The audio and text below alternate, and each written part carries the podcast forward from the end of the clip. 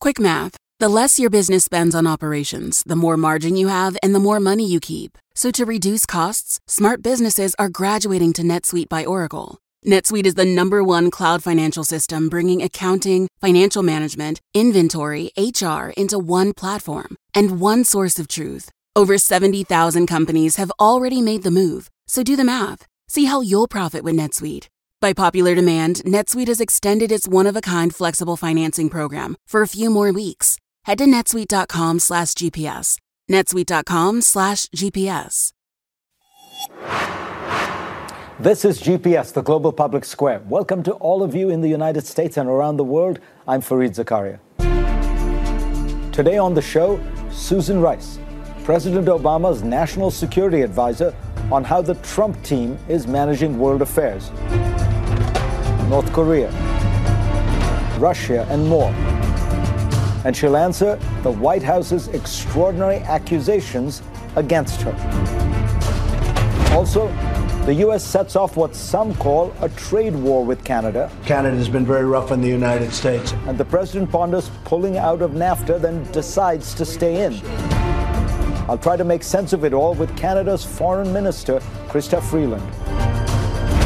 And forget the first 100 days. About the next 265? To me, the president's first year is the most important milestone. A great group of scholars join me to discuss what we've seen and what we can expect. But first, here's my take. There are so many unusual, unprecedented aspects of Donald Trump's first 100 days in office that it's hard to know where to begin. By his own yardstick of what he would do on day one, the number of promises unfulfilled is staggering. But more striking than the policies unfulfilled are those that have been reversed entirely. Never in the annals of the presidency have there been so many flip flops so fast with so little explanation. Trump announced his many reversals cavalierly, as if he surely could not have been expected to know the facts about them six months ago when he was running for president. As he said in late February, nobody knew health care could be so complicated. I suspect that the next education will be in tax policy. Trump's proposals outlined this week are breathtakingly irresponsible. They would add trillions of dollars to the debt and are not even designed for maximum stimulus impact. Abolishing the estate tax, for example, which is paid by 0.002% of Americans each year, would not cause a rush to the stores, but it would cost the federal government $20 billion a year in lost revenues. The larger education of Donald Trump, and education one would hope of his supporters, is that government actually isn't easy. The appeal of Trump for so many was that he was an outsider, a businessman who would bring his commercial skills and management acumen to the White House and get things done. Washington's corrupt politicians and feckless bureaucrats would see how a successful man from the real world cuts through the fog. Instead, we have watched the sheer incompetence of Trump's first 100 days executive orders that can't get through courts, bills that collapse in Congress, agencies that remain understaffed, ceaseless infighting within the White House, and the constant flip flops. It turns out that running a family owned real estate franchising operation is not really the same as presiding over the executive branch of the United States government. It turns out that government is hard and complicated. While there's plenty of corruption in Washington, the real reason so little gets done these days is that the American people have wildly contradictory desires. For example, they want unlimited amounts of health care, don't want to be denied such care because they're sick, have pre existing conditions, and yet expect that costs should plummet. They want government out of their lives, but revolt at the prospect of any slight cuts to its largest programs Medicare, Social Security, or the removal of tax benefits for health care and home mortgages. This condition has been building for years. In a 1995 book, Michael Kinsley explained what he saw as the roots of the then raging populist anger at Washington that Newt Gingrich had exploited with his contract with America. He wrote, American voters make flagrantly incompatible demands cut my taxes, preserve my benefits, balance the budget, then explode in self righteous outrage when the politicians fail to deliver. He titled the book Big Babies in honor of the American people, and he opened it by quoting Alexis de Tocqueville. The French under the old monarchy held it for a maxim that the king could do no wrong, and if he did do wrong, the blame was imputed to his advisers. The Americans entertained the same opinion with respect to the majority. Let's hope that the greatest education of the Trump presidency will be that Americans come to realize that Washington is dysfunctional not because of the venality of politicians alone, but rather because of the desires of the people they represent. For more, go to cnn.com slash Fareed and read my Washington Post column this week. And let's get started.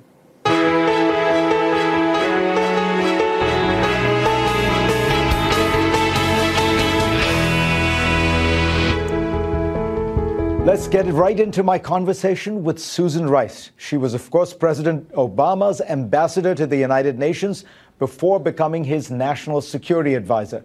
Susan Rice, welcome back to the show. It's good to be with you, Fareed. Thank you. So let me ask you first. Um, Donald Trump now says he thinks there is a chance of a major, major military conflict with North Korea. Um, do you think this is a bluff, or is he signaling that the United States could actually go to war? Well, what I hope he's doing, uh, Fareed, and it's hard to know exactly what he's doing, I hope he's just giving an assessment uh, of the fact that that remains a risk, albeit hopefully not a high risk, uh, of direct conflict. He did say in the same statement that he very much hopes for a diplomatic solution. North Korea is obviously one of the very toughest and most pressing problems we face, and We've seen a lot of bellicose rhetoric uh, out of the administration. Um, but after a considered policy review, it seems that their policy course that they've chosen is much the same as it has been for several years. We need to maintain the economic pressure and the sanctions on uh, North Korea and ratchet that uh, the sanctions regime up to the greatest extent possible, which is what Secretary Tillerson, I think, was trying to convey in the Security Council on Friday. Uh, we need to enlist the Chinese to the greatest extent possible to exercise their leverage and influence. That's something we've been working on for many years, and it's something that President Trump has, I think, correctly uh, emphasized as an appropriate course. We need to reassure and um, uh, secure our allies, particularly South Korea and Japan, uh, who feel most directly threatened by North Korea. And there, I'm concerned, frankly, that we're hearing very mixed messages. On the one hand, a message that South Korea's security is something that we will stand up to defend. And on the other hand, the president, in the same interview uh, that, that you quoted from, uh, said that we must renegotiate the free trade agreement with uh, Korea uh, and that the South Koreans must pay for the missile defense, uh, the THAAD system uh, that, that we are installing, which was not the deal. The deal was they'd provide the land and, and the installation and, and we would uh, provide the system and its operation. So this is created, along with the miscue on the aircraft carrier, a great deal of unease in South Korea at a time when we ought to be providing reassurance. One of the uh, elements of fallout from Russia's attempt to influence the American election uh, was that uh, there was there was a certain amount of uh, intelligence work being done uh, on Russia. Our intelligence agencies were listening to what Russian government officials or uh, Russian intelligence officials were saying. Donald Trump has accused you of trying to unmask the Americans on the other end of those conversations in an attempt to implicate the Trump uh, campaign or uh, people associated with Trump uh, in, in some kind of collusion with Russia. What is your reaction to that? It's an extraordinary charge by the President of the United States.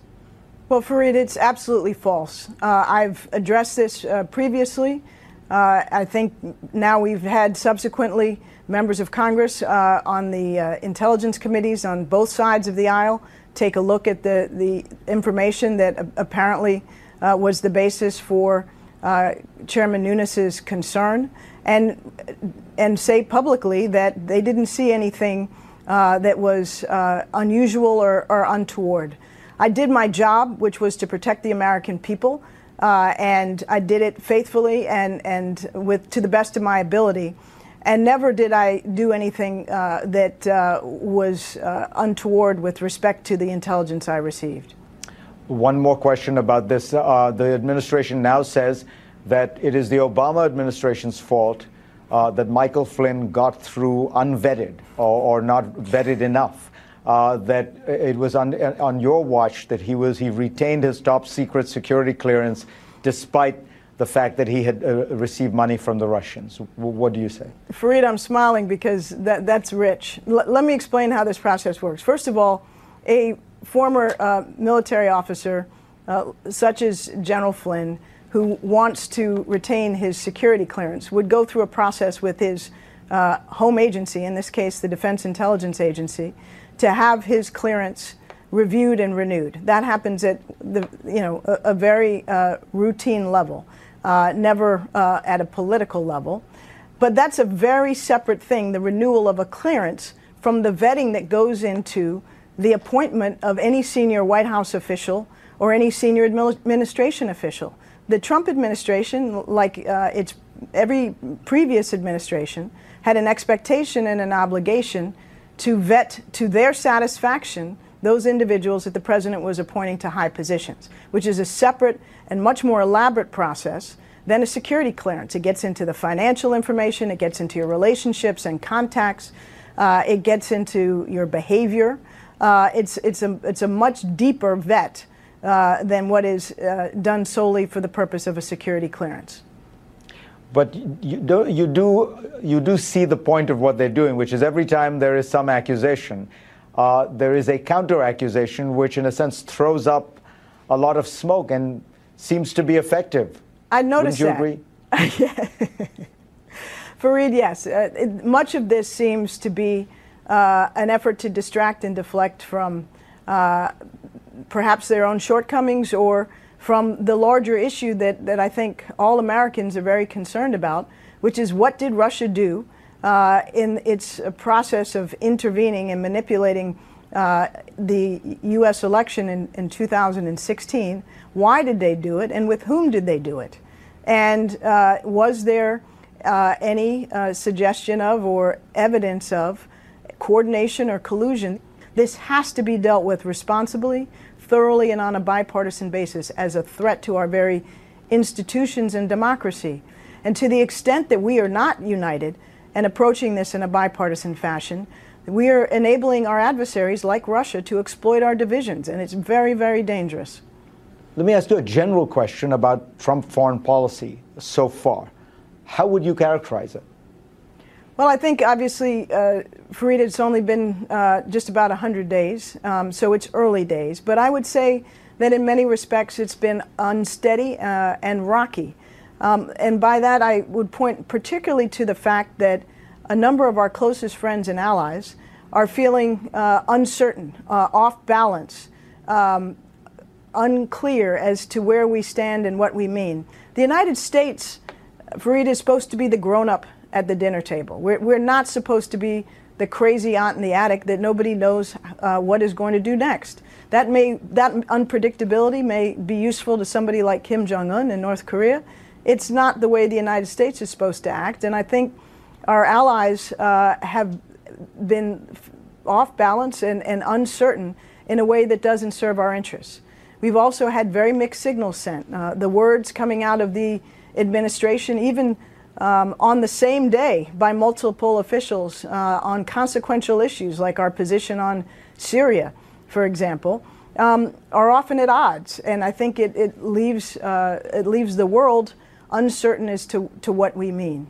And then finally, I'd point to the fact that, uh, very unfortunately, um, many of the most important jobs in our national security apparatus remain unfilled, and not even just unfilled, but no people selected to serve in those roles, whether in the State Department or the Defense Department uh, and, and many other places. And, and, that means that we are dealing with a complex uh, and complicated world with, uh, with less than um, all of our cylinders firing.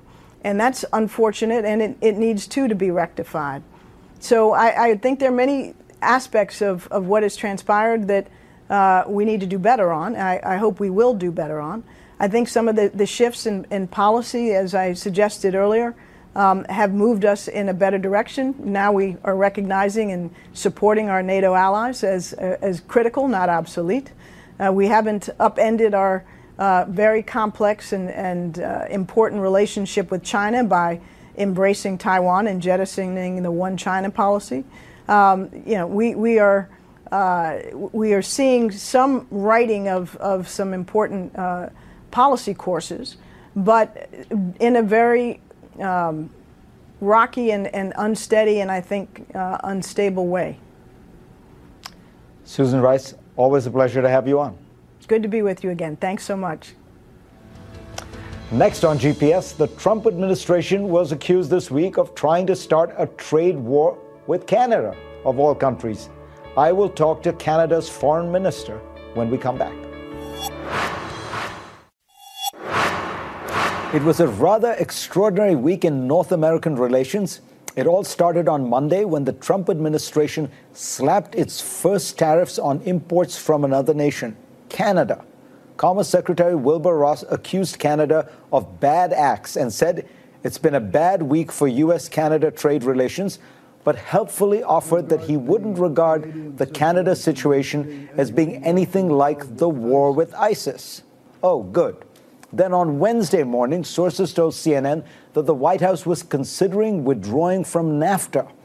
But Thursday morning, Trump tweeted, I received calls from the President of Mexico and the Prime Minister of Canada asking to renegotiate NAFTA rather than terminate.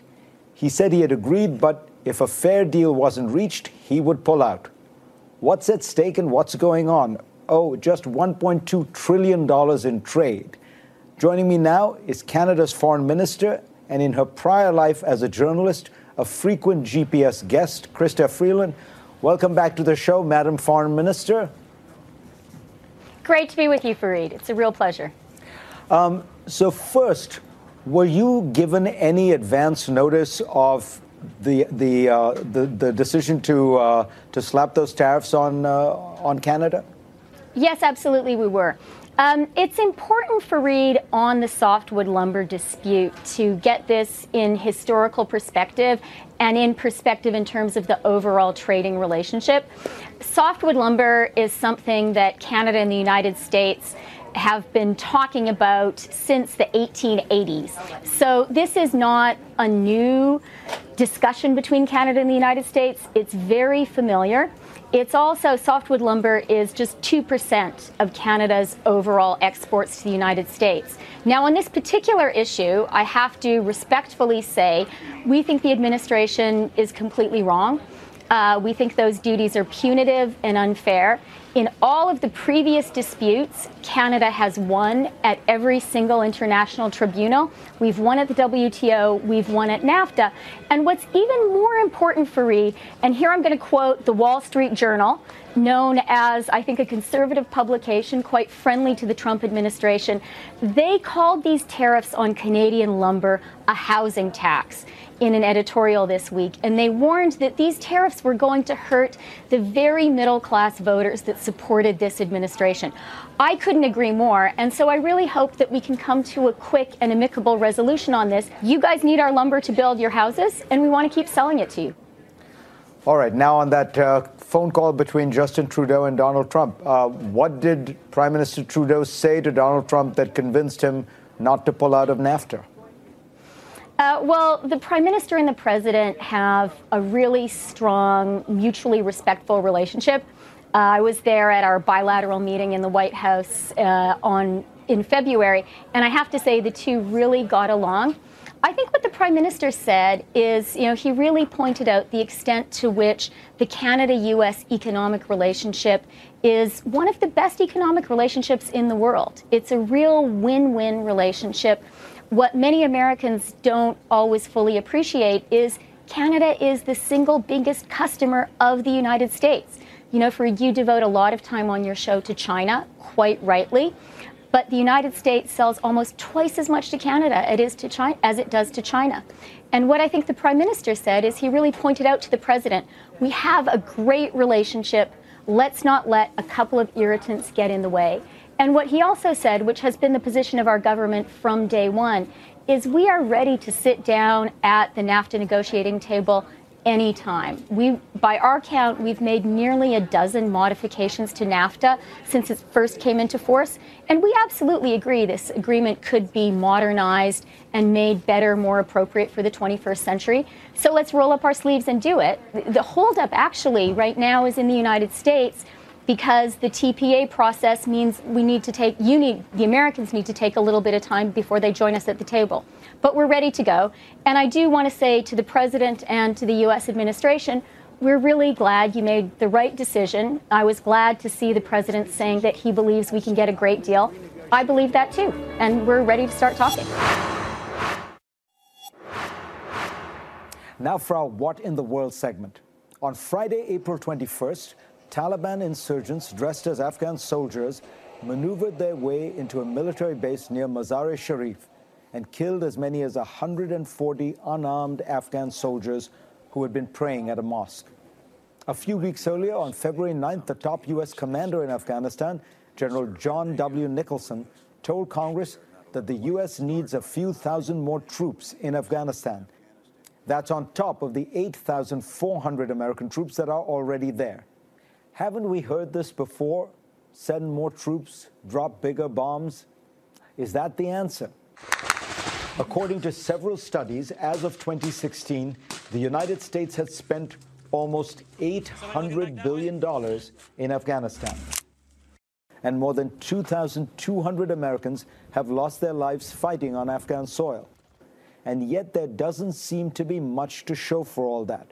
According to the U.S. Inspector General, the Afghan government has been steadily losing ground to the Taliban since 2015. By November of last year, the government controlled just 57% of Afghanistan, while the Taliban controlled or contested 43% of the country. Afghanistan, nicknamed the graveyard of empires, has often bedeviled foreign military interventions. Alexander the Great was nearly killed there, the British were defeated and exiled almost 100 years ago, and the Soviets saw many thousands of their troops killed by the Mujahideen before they too withdrew in defeat in 1989. In 2014, President Obama declared that the combat mission in Afghanistan would come to a responsible end. American forces returned home with just a token force remaining behind. But since then, a revitalized Taliban and Al Qaeda have found safe havens in neighboring Pakistan, where they've launched military and insurgency operations against the Afghan government, which is largely seen as corrupt and mired in tribal conflicts. The noted regional expert Barnett Rubin writes in a recent essay that the United States now faces three choices. American forces can leave Afghanistan entirely. In all likelihood, the Afghan government would quickly collapse and the Taliban would once again seize power. Or the United States can maintain an open ended military commitment in Afghanistan. That seems to be what we're creeping toward now, with American troops engaged in a prolonged unwinnable stalemate with the Taliban. But a third choice would have the Trump administration focus not on sending in more troops and dropping huge bombs, but rather on bringing peace to Afghanistan through diplomacy with its neighbors. These regional players, China, Russia, India, Pakistan, and even Iran, are all developing strong economic and political ties with each other. Each has reasons to see Afghanistan stabilize and prosper. In this scenario, the United States supports the democratically elected government of President Ashraf Ghani, allowing him to negotiate from a position of strength with his neighbors and with the Taliban, which does find support from the Pashtun majority of the country. The Secretary of Defense, James Mattis, once remarked that if funding for diplomacy was cut, then I'll have to buy more ammunition. The truth is, all the bullets in the world won't solve the problem in Afghanistan but some creative diplomacy just might. Up next, everybody else has been talking about the first 100 days, but I think the thing to really talk about is the next 265 days. I have a great panel of scholars to talk about what Trump will accomplish in his first year.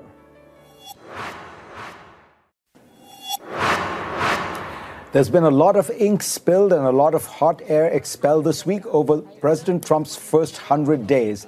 I do agree with the president on one thing, perhaps just one, that the 100 day marker is not that important.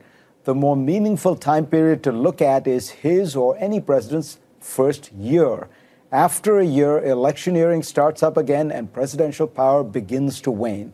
So, to help me look back at the first 100 days and ahead at the next 265, I have a great panel of scholars. Joining me here in New York are Tim Naftali, a CNN presidential historian, former director of the Nixon Presidential Library, and now someone who teaches at NYU.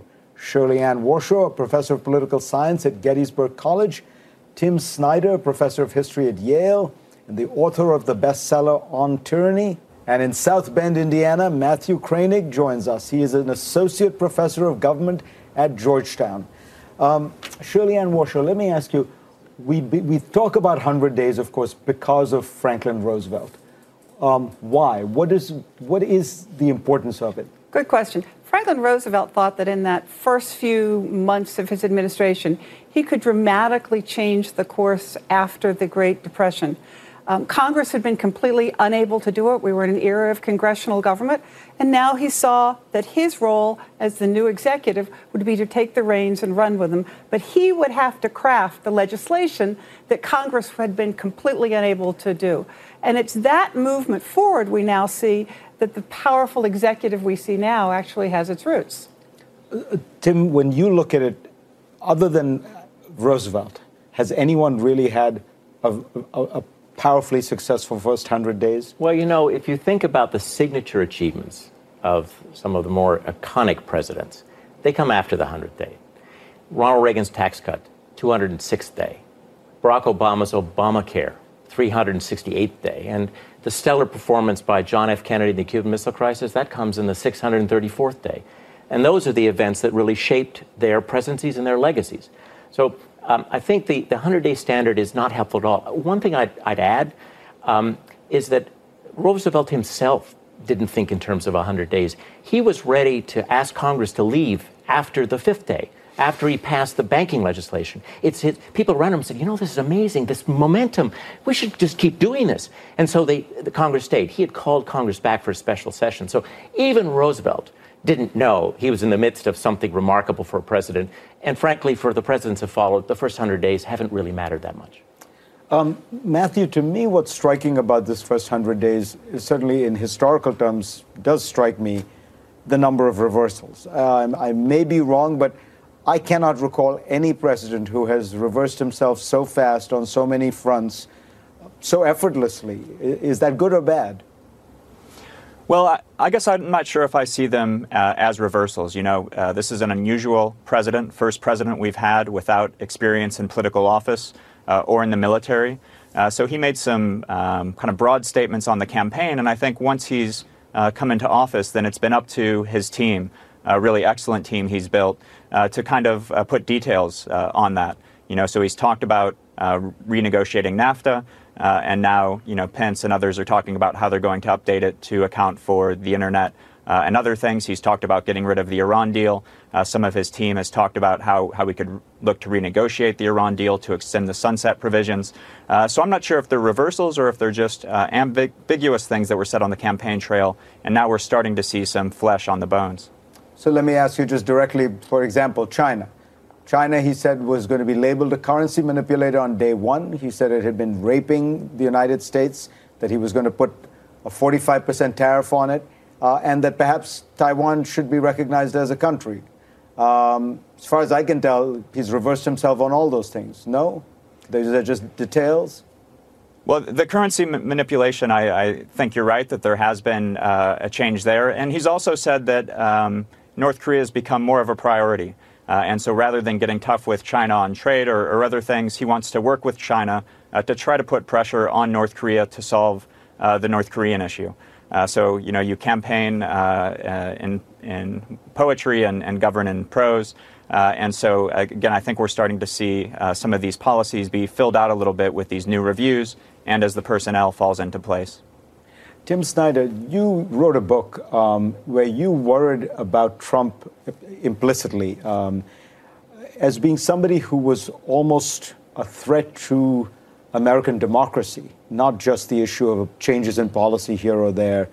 What have you learned in this 100 days?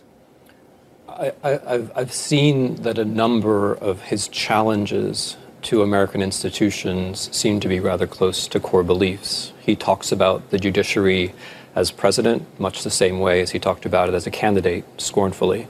He talks about the free press much the same way now as president as he talked about it as a candidate, with contempt. So we're looking at a situation where someone who we have no particularly good reason to believe cares about American institutions is in charge of American institutions. So when I contemplate the first hundred days, I think less about legislation in a way that's both too much and too little to expect from this team. I think more about the way in which this person has not adjusted himself to what we thought were the basic norms of American political life.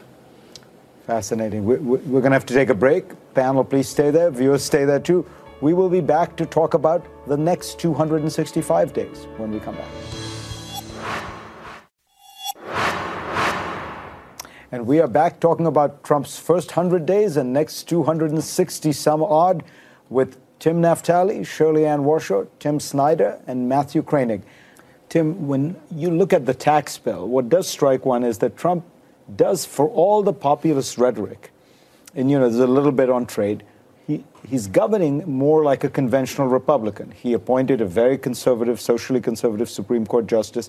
And this tax bill is essentially a kind of classic supply side tax bill. We'll slash taxes, it'll mostly uh, help the rich, but it'll trickle down and somehow growth will pay for it all. Well, you know, um, when you look at, at Trump, uh, you should compare him to other presidents who have had both houses of Congress. It's not fair to compare yeah. Trump to. So if you do that, it's remarkable how little traction he's getting in Congress. Um, the Obamacare repeal and replace fiasco taught us a lot about the inability of, of Speaker Ryan and Donald Trump to actually fashion a governing coalition. So you look at tax, the tax cuts. We'll, yes, in, in some ways he is, but in some ways um, he is actually going to upset his base because a number of, most of the core um, objectives of his tax cut policy will benefit wealthy Americans, not the people who put him in, in power. What I'm looking to see in the next 100, 200, 300 days is the extent to which the Republican Party, the party in Washington, decides what party it is. Is it going to be, is the Freedom Caucus going to have a veto power or not? What about the moderates? Are they going to try to fashion themselves into a governing Trump coalition? Because ultimately, until the midterm elections, should they change the control of Congress, it's all up to the Republican Party. It's the Republican Congress that's going to decide the legislative side of the, of the Trump years. Matthew, uh, when you look at this from foreign policy terms, do you think that Trump is morphing into a traditional Republican and that in that sense, you know, a lot of the America First nationalism uh, will, will adjust itself to uh, the kind of uh, foreign policy that clearly most of his key advisors seem to seem to support, based on their past statements. Yes, when Trump talked about uh, America first, I never uh, heard that as America only. Uh, you know, I, th- I, think there were many people who thought that the United States needed to do some things to get its own house in order, and that if the United States isn't strong at home, it can't be strong abroad. Uh, Richard Haass, president of the Council on Foreign Relations, wrote a book along those lines a couple of years ago. Uh, so I guess I do see uh, the United States under Trump continuing to play the international uh, leadership role that it has played, and I think we've seen it already do that since the inauguration. Uh, President Trump was willing to use force to in, uh, enforce the red line over Syria, uh, reestablish the norm against chemical weapons use. Um, you know, in the Middle East more broadly, he's been willing to increase the tempo of operations against ISIS after bipartisan calls to do that for many years. Um, he's talking about supporting the the allies. Uh, so I do think that many uh, Republicans are, are uh, happy with the direction that President Trump's foreign policy is is heading. Tim Snyder, do you worry that this kind of talk is normalization uh, or normalizing Trump? Yeah, that's one of the problems with the whole 100 days conceit because it's about legislation and executives storming ahead with ideas, black and white on paper. I think this president has to be judged in a different way by the fact that we now have family members in office, and that seems normal. We now have advisors who are members of the extreme right. We take that as normal. We have an ongoing investigation, multiple ones, about speaking of foreign policy, about the role of Russia in getting this man elected. Those things are not normal, but they've become normal. And in a way, we need to have a daily asterisk by everything. so we don't forget them. When you look at the the um, the kind of atmospherics, this is a this is a president for whom images are very important. I wonder, you know, is the is the purpose of the Trump presidency to create great policy, or is it to create a series of stories and images, uh, the carrier deal, things like that, so that you know in three years he'll go back to the American people and say, "Look, I did all these amazing things. Watch the video." Right, uh, right. Well, first of all, presidents really can do a lot, excuse me, with executive action. He can sign an executive order that wipes out NAFTA, essentially, that overturns the Iran nuclear deal, that deals with climate change. He can sign executive actions that, to many of his base, do what they want him to do. To some extent, the legislation is secondary to move forward a tax bill is absolutely the easiest thing that he can do. He has a Republican House, he has a Republican Senate. Um, they tax cuts are the best thing for any Republican Congress, but that's about all that he's going to be able to do. So what you're going to see is these minor, uh, these changes by executive order with lots of flash, which is exactly what you're saying. The image is very important to him. He is an image person. And will these images work? Well, right now, what we're seeing um, is a staccato presidency, where if he doesn't get what he wants on one side, he'll shift to another. Mm. Look, he changed his words about China because he needed China for North Korea because his advisors told him that. When he couldn't move, when he couldn't do Obamacare, he decided, I'm going to push on NAFTA. I'm just going to pretend something big is going to happen. And he scared the Canadians and the Mexicans. But nothing came of it he promised the H 1B visa, the whole visa system would change. He couldn't get it done. He signs an executive order that really has very little effect. After a while, it's very possible that his base, which loves him at the moment, will start to see that nothing is actually happening. Right now, it's great TV. Can you sustain great TV for four years enough to satisfy people who actually wanted real change? We'll see. But right now, it's basically a lot of light and very little action. All right. On that note, we are going to have to thank all of you. Fascinating conversation. We will definitely have you all back to see how it develops. Applicants for the U.S. Green Card Lottery, officially known as the Diversity Immigrant Visa Program, more than doubled between 2007 and 2017. The program provides up to 50,000 visas annually, drawn at random to people from countries with generally low rates of recent immigration to the U.S. It brings me to my question Which nation had the most citizens apply for the green card lottery in fiscal year 2015, the year for which the most recent State Department data is available? Was it Ethiopia, Egypt, Uzbekistan, or Ghana? Stay tuned and we will tell you the correct answer. Instead of a book of the week, I want to recommend the podcast of this show. If you go to iTunes or wherever you find your favorite podcasts, just search Fareed Zakaria GPS and you'll find us. Then hit the subscribe button and you'll get us every week. That way, if you miss the show, you can listen.